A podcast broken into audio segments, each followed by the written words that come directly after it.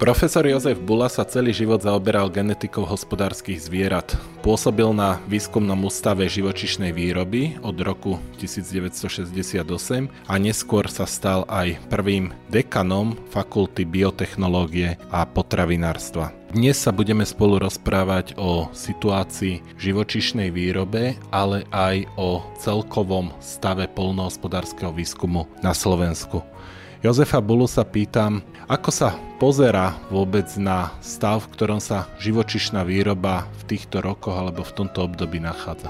Živočišná výroba v súčasnosti je, dá sa povedať, ako prepáčte za ten terminus technicus, pridruženou výrobou všetkých ostatných polnohospodárskych činností čo je určitým spôsobom paradoxom. Pretože bez živočíšnej výroby, ktorá nadvezuje na rastlinnú výrobu a tak ďalej a tak ďalej, nie je možná konverzia tých základných látok, ktoré sú potrebné pre výživu obyvateľstva. To je poprvé. Po druhé pre zošľachťovanie pôdy napríklad, pre využitie konkrétne v rastlinnej výrobe a pre produkciu aj ďalších surovín pre priemysel. To znamená na jednej strane či textilný alebo kožiarenský a podobne. Tá živočíšna výroba v súčasnosti trpí predovšetkým nepochopením toho, čo je potreba. A tá potreba, ktorá je, vyplýva si z tých činností, čo som predtým uviedol, ale teraz hlavne z toho, že bez koncentrovanej živočíšnej výroby, konkrétne v chove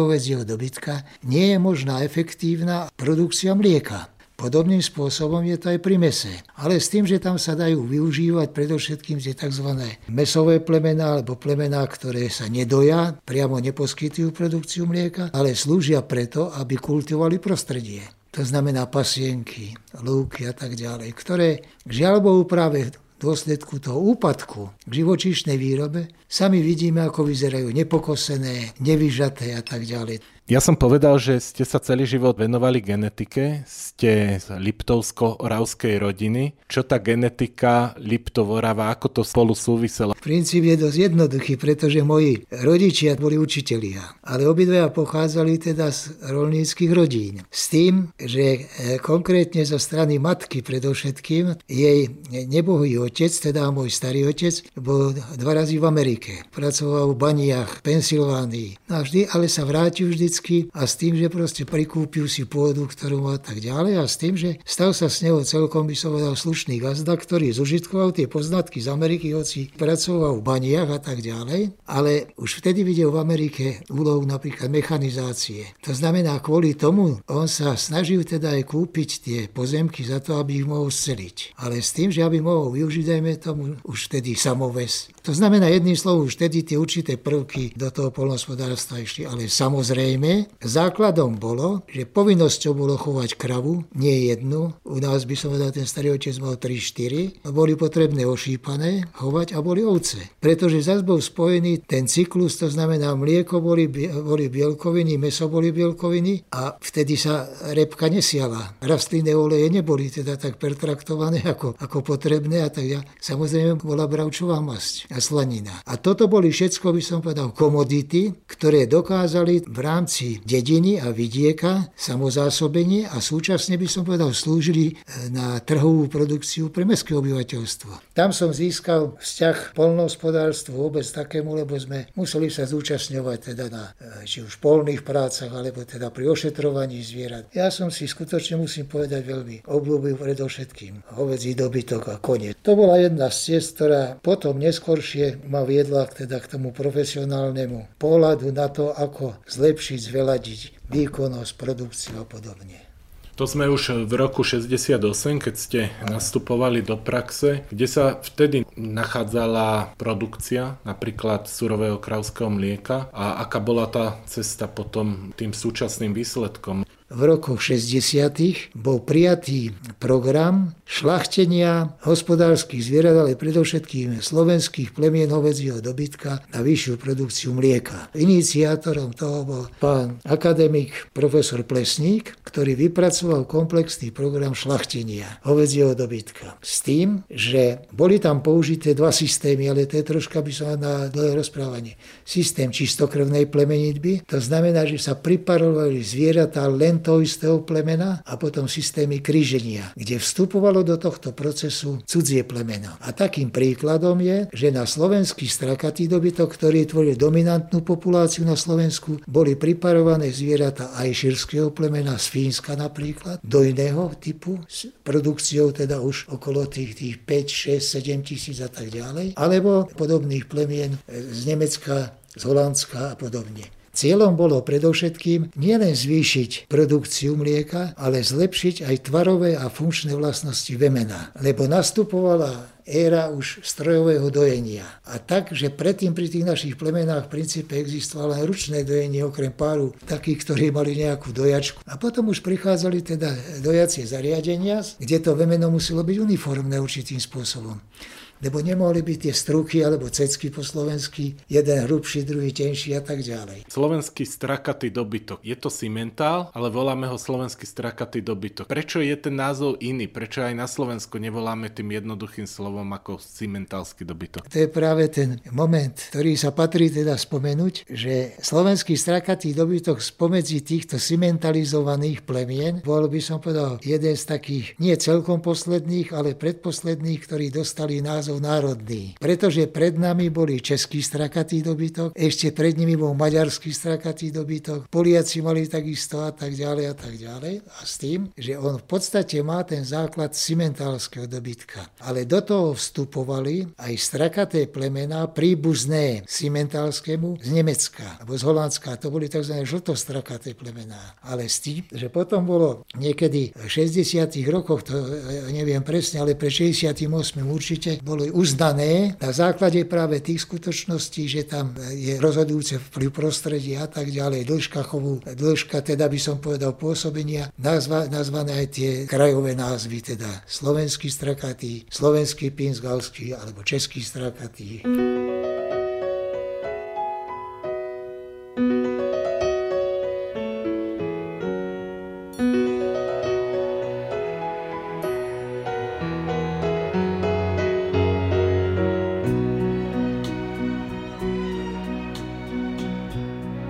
Obdobie tých 50-60 rokov môžeme charakterizovať ako postupné zvyšovanie užitkovosti na Slovensku. Čo ma zaujalo je, že vždy sa to dialo s nejakými takými rôznymi prístupmi. Jeden z nich, čo som si tak všimol je patrne na našich polnohospodárskych podnikov doteraz je, že tie staršie stavby alebo tie staršie kraviny sú uzavreté, sú tam často menšie okna, nízke stropy, že existovala taká tendencia, aby ten dobytok bol v nejakom teple, ako v rodinných domoch. Teraz sa ide presne opačným smerom. Posledných 20 rokov, keď vidíme maštale, sú to stavby vzdušné, len oplachtované, je tam veľmi málo muriva, že napriek tomu, že tá užitkovosť rastie, tak tie princípy sa stále alebo sa zmenili a ako keby sme sa učili, že čo tomu dobytku je vôbec dobre. To je práve e, princíp rozvoja poznania. Teda tie staré klasické kravíny, zamurované, malé okná, malé dvere a tak ďalej a tak ďalej. A s tým, že tam bolo, že aby čím menej tepla, ktoré vyprodukuje zviera, sa strácalo do prostredia. To znamená, aby nevykurovali to je vulgarizmus, teda, aby nevykurovali prostredie. Nebol rešpektovaný napríklad konkrétne pri ovedzom dobytku systém termoregulácie organizmu. To znamená, na základe poznania vedy výskumu sa zistilo, že, že dobytok má veľmi úsporný, elegantný systém termoregulácie. A to znamená, že kedysi, keď aj teliatko sa narodilo, tak pomaly ho zababušili ako bábetko do neviem čoho a potom samozrejme nachytalo všelijaké choroby v tom prostredí, teda uzavretom, kde sa darilo baktériám, vírom a podobne. Ale realita bola taká, znova, ktorá by som dal na základe štúdiu, prišla chceme či nechceme z toho západu, kde sa ukázalo, že dobytok pri tej vysokej termoregulačnej schopnosti je vôbec bez problémov schopný teda prežiť aj kruté zimy. A na základe toho sa aj ukázalo teda, že práve tie uzavreté systémy len škodia. A to znamená, keď, mali, keď už máme teraz výkonný organizmus, tú dojnicu, ktorá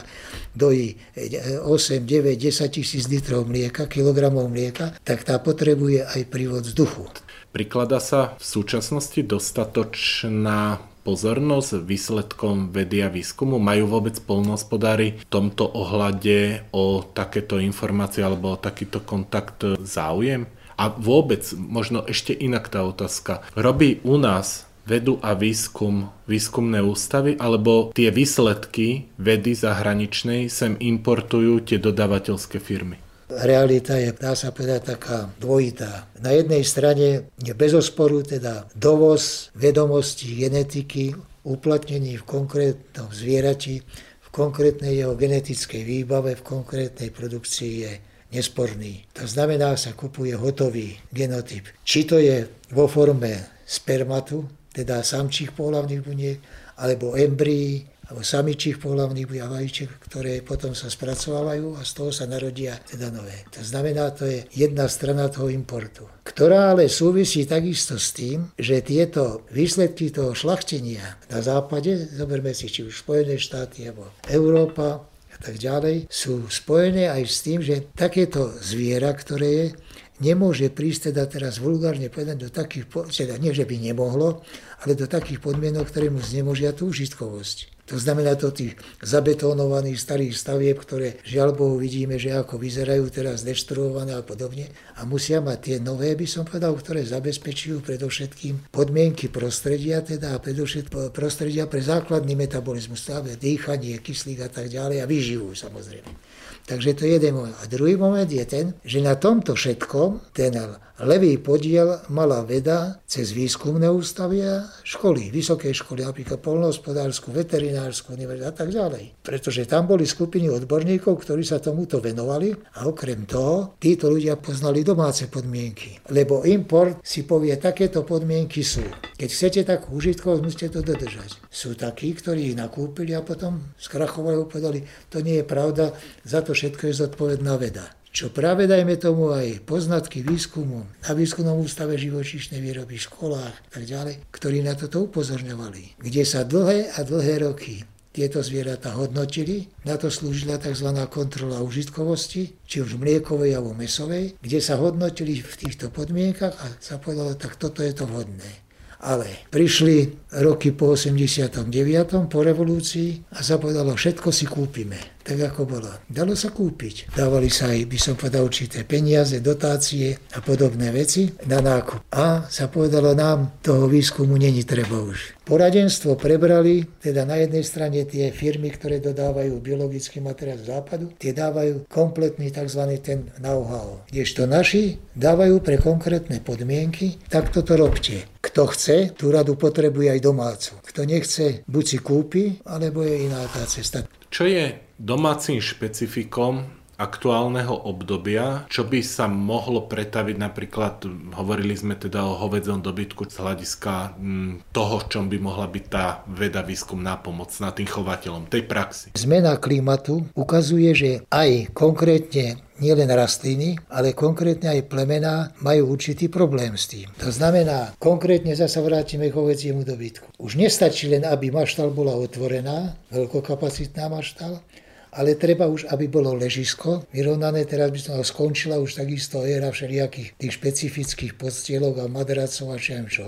Ale druhá vec je tá, že tam musí byť, znova by som povedal, hľadanie alternatív, ktoré ten náš, naša veda a výskum už aj rešpektuje a musí pre konkrétne obdobie stanoviť konkrétne parametre, že takto to bude vyzerať, ale na konkrétnom cieľenom objekte už. To znamená, že kým predtým, čo sme spomínali, to šlachtenie bolo celoplošne, to znamená znamená bez na to, či to bola Dunajská streda, alebo Liptov, alebo, alebo Východ, kde sa išla holštinizácia, išla holštinizácia. To zase boli aj politické e, všelijaké tlaky, bo tam bolo rozhodujúce to, že vyrábaj za akúkoľvek cenu, len aby sme mali dostatok. Je cesta pre zachovanie chovu hovedzieho dobytka u nás to, aby sme mali len špičkové farmy za A a za B. Čo sú to vôbec špičkové farmy? Kde je strop tej užitkovosti. Začínali sme pri 1500-2000 litroch roku 68, dnes sa bežne rozprávame o farmách, ktoré majú 10 tisíc,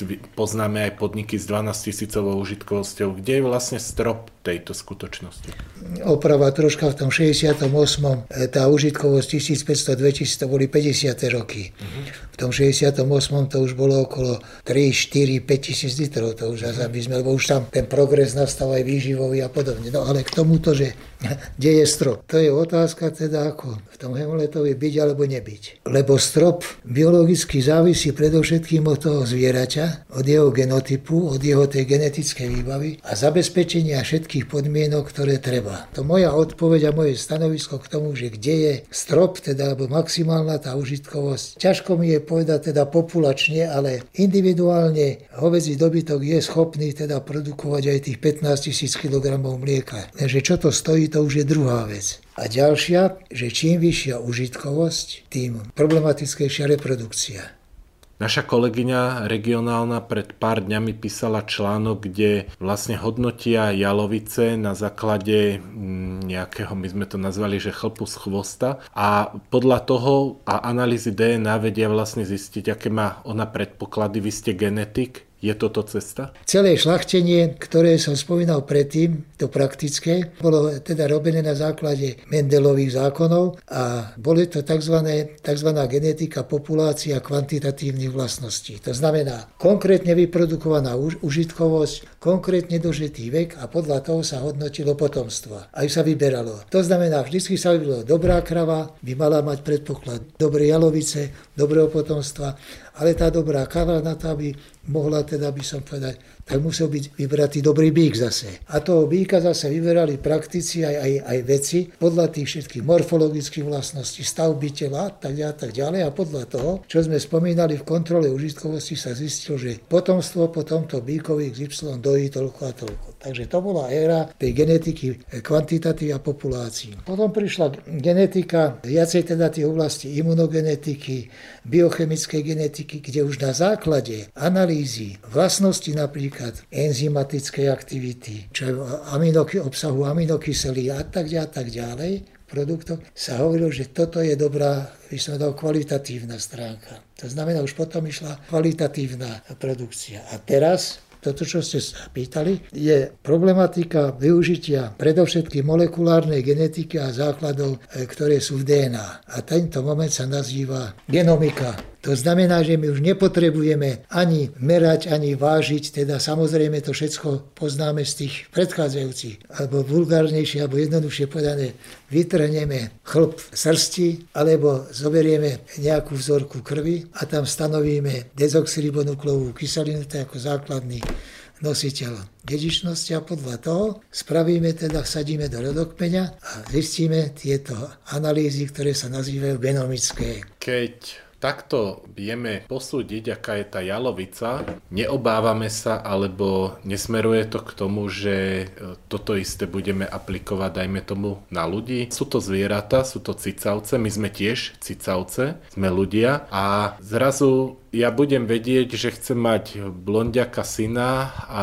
nechcem, aby mal napríklad úplne takú výšku ako ja, ale by mu stačilo 7 cm menej, tak viem si nájsť takú partnerku tej mojej budúcej manželke, vytrhnem z pánku ten vlas a dám ho na analýzu a možno z nej zistím viac, ako by som chcel vedieť, alebo kde to smeruje. Tieto štúdia, teda genomické, platia pre každý druh, to znamená nielen cicavce, ale aj vtáky a ďalšie, lebo tá DNA je teda univerzálna. A toto je jedna z možností, ktorá, nechcem povedať, že sa uplatňuje, ale je reálna aj u ľudí. Samozrejme, tá otázka tej cielenej selekcie, alebo toho výberu partnerky, alebo toho teda potomstva cez partnerku, je dosť, by som povedal, taký zvláštny kameň teda existencie. Lebo v tomto prípade, keď to takto by sme riešili u človeka, to znamená cieľavedome vytvárame populáciu, teda ako ste spomenuli, ľudí, čo je 180 cm vysokých, všetci budú modroky, budú bojovia, tak to už je tá oblasť eugeniky, teda nie genomiky, ale eugeniky, ktorá môže byť zneužívaná. Ale možnosť tam je. Pýtam sa na to preto, lebo vlastne pri tých zvieratách to vnímame ako niečo bežné, čo nám pomáha tej ekonomike a efektívnosti tej výroby a vidíme, že mnohé skutočnosti, do ktorých sa dostal svet, dajme tomu v posledných e, troch rokoch a nehovoriac o tom v posledných možno dvoch mesiacoch, ukazujú, že to, čo sme si mysleli, že je nemožné, ale že sa nikdy už nestane, že sme v nejakom, na nejakom kontinente s určitými istotami, tak sa dejú. A aj toto si myslíme, že sa nestane, lebo veď je to na zvieratá. A kde je teda tá otázka, že nejakému vládcovi, vodcovi raz napadne toto aplikovať pre zvýšenie nejakej vlastne tá história by sa asi opakovala. No to je, toto s vami súhlasím. Ale na druhej strane práve tieto poznatky genetiky, ale už aj genomiky a predtým hlavne by sa dal biochemickej genetiky a cytogenetiky sú pomerne významné pri detekcii, pri včasnom odhalovaní chorôb, dedičných chorôb predovšetkým, to znamená, že už aj teraz, dajme tomu, keď žena, ktorá má teda plod, tak sa zistuje, teda by som dal to už jedna z povinných prehliadok, že sa robí aj tento obraz, teda cytogenetický alebo imunogenetický. Toto využitie týchto metód je aj prospešné, ale na druhej strane je presne to, čo ste spomínali, že veľmi jednoducho by sa dalo zneužiť pretože to už bolo, by som povedal, však to ja nechcem spomínať teda tie strašné časy fašizmu a hitlerizmu. Každý ten vedecký poznatok má tú svoju stránku pozitívnu alebo tú svetlejšiu a má aj troška tých temných stránok. Lebo keď sa znova vrátim k hospodárskym zvieratám alebo k tomu dobytku, tam takisto existuje celá rada faktorov, ktoré napríklad sa rodia mŕtve plody, deformované plody a tak ďalej ktoré na základe týchto markérových génov, tzv. markérov alebo označení, sa dajú dopredu predvídať. Pri predvídaní chorôb aj u človeka by som vedal tieto metódy považujem za užitočné, ale s veľkou opatrnosťou. Teda keď sa dostanú do nebezpečných rúk, tak môžu byť nebezpečné.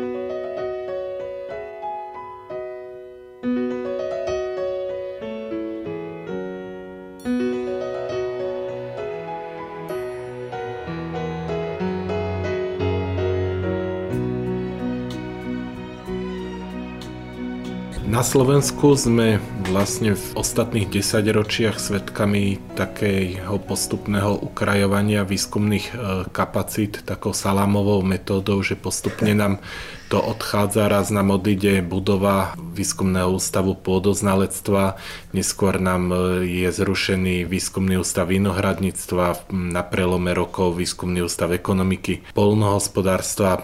Pomaly tie rezortné výskumné inštitúcie končia. Existuje tu teda obava, kam to až bude smerovať. Ten problém u nás teda existuje a to, čo ste veľmi pekne nazvali ten salámový, že pomaličky ukrajujeme a tak ďalej, existuje. A ten je žiaľ Bohu, by som povedal, trvalý od počas tých 30 rokov, ktoré máme s tým, že celá vedecko-výskumná základňa podohospodárstva bola týmto spôsobom využívaná ako donátor úsporných finančných, materiálnych a ľudských zdrojov pri tzv. tom ESE. Taká politika bola vymyslená, že proste zužovanie administratívy a ďalších takýchto činností, ktoré žiaľ Bohu ani jeden minister nepovažoval výskum za tak dôležitý, aby si nepovedal, na čo je, na čo je tá budova výskumu pôdy tam na Gagarinovej ulici, či kde to bola. Teraz sedeli na budove výskumného ústavu ekonomiky, nie a tak ďalej. Dobre, budova výskumného ústavu ekonomiky pôdohospodárstva je teraz súčasťou ministerstva, teda nejaké oddelenie, alebo čo to je tam nejaký odbor. To znamená, zaujímavá je tá budova, zaujímavý je ten, a na čo je tam 30 ľudí ešte, alebo koľko je ostalo. Toto je ten žiaľ Bohu princíp a s tým, že práve z vedecko-výskumnej základne sa nasycoval ten príkaz, alebo tá žiado, že treba zužovať byrokraciu, administráciu, hoci na inej strane by sa dal v tých tzv. riadiacich štruktúrach rástla. Aká je situácia v Českej republike? No, Česká republika, tá si zachováva, to je nielen môj dojem, ale to boli fakty a výsledky, teda, ktoré oni prezentovali, tá správa o stave teda polnohospodárskeho výskumu bola veľmi, by som povedal, veľmi obsiahla a faktograficky podložená s tým, že zachovali všetky výskumné ústavy. Samozrejme, spravili by som povedal tam určitú etapu, že z jedných sa stali tzv. štátne výskumné ústavy a druhé sa stali SROčkami. Ale princíp, že všetky podliehajú určitom, by som povedal, percente pod ministerstvo polnohospodárstva a ministerstvo zemědělství Českej republiky, ktoré takisto je garantom existencie Českej akadémie polnohospodárských vied. Počúvajte ma dobre. táto akadémia, ktorá má, by som povedal, celkové 700 členov, ktorí sú členmi tých jednotlivých výskumných ústavov, má rozpočet ročný 17 miliónov českých korún a naša Slovenská akadémia pôdohospodárských vied, ktorá má 100 riadných členov a ďalších čestných týchto má 29 tisíc eur. Takže toto sú by som dal paradoxy a ešte z tejto, z tejto biedy sa stále krája. Lebo podľa môjho názoru je tu jeden zvláštny moment, ktorý ja musím povedať, chcem to povedať, že vyzerá tak, že každý minister, ktorý prišiel, alebo každý nový minister, berie aj vedu, aj výskum a takisto aj polnohospodárstvo ako zelinu, ako burinu. Že čím, čím viacej ju tneme, tak ešte žije a ešte aj rastie. Plne posledná otázka. Ministerstvo pôdohospodárstva pred niekoľkými dňami poslalo médiám správu o tom, že vyberá nového šéfa Národného polnohospodárskeho a potravinárskeho centra, čo je vlastne strešná organizácia všetkých výskumných ústavov na Slovensku. Aký by mal byť nový šéf výskumu na Slovensku? Má slovenská veda výskum takú osobnosť, ktorá by chcela toto robiť a ak nemá, tak vie to obsiahnuť manažer a keď to vie obsiahnuť, aký má byť? Veľmi by som povedal jednoducho a priamo. Určite taká osobnosť existuje. Neviem teraz by som povedal hneď povedať, že je to Fero alebo Mišo alebo kto, lebo to by som mohol ublížiť, to je jedna vec. Druhá, podľa môjho názoru, isté, že ten vplyv manažerský musí byť. O tom nepochybujem a zvlášť týchto by som povedal, to, to, to je jedna vec. Druhá, musí mať pochopenie a podporu z tej štruktúry, ktorá to zriaduje a riadi. To znamená, že nie. Budem čakať ako teraz, by som povedal, na, na miesto generálneho riaditeľa, myslím, že už sú Adam 3 alebo 4 mesiace, nie? Na prelome rokov. Na prelome, na prelome rokov sa zmenilo teda s tým, že bude výberové konanie. A až teraz som čítal, vy ste akurát publikovali teda tú výzvu, ktorá bude, takže to je jedna vec. Teda o manažerovi nepochybujem, mal by tomu rozumieť a mal by to byť človek, ktorý tej vede rozumie a v ktorý vede robil. Takže verím, že sa nájde ten užitočný kompromis, ale neviem. Pán profesor, ďakujem vám za rozhovor a prajem vám pevné zdravie. Pán Boh zaplať, ďakujem.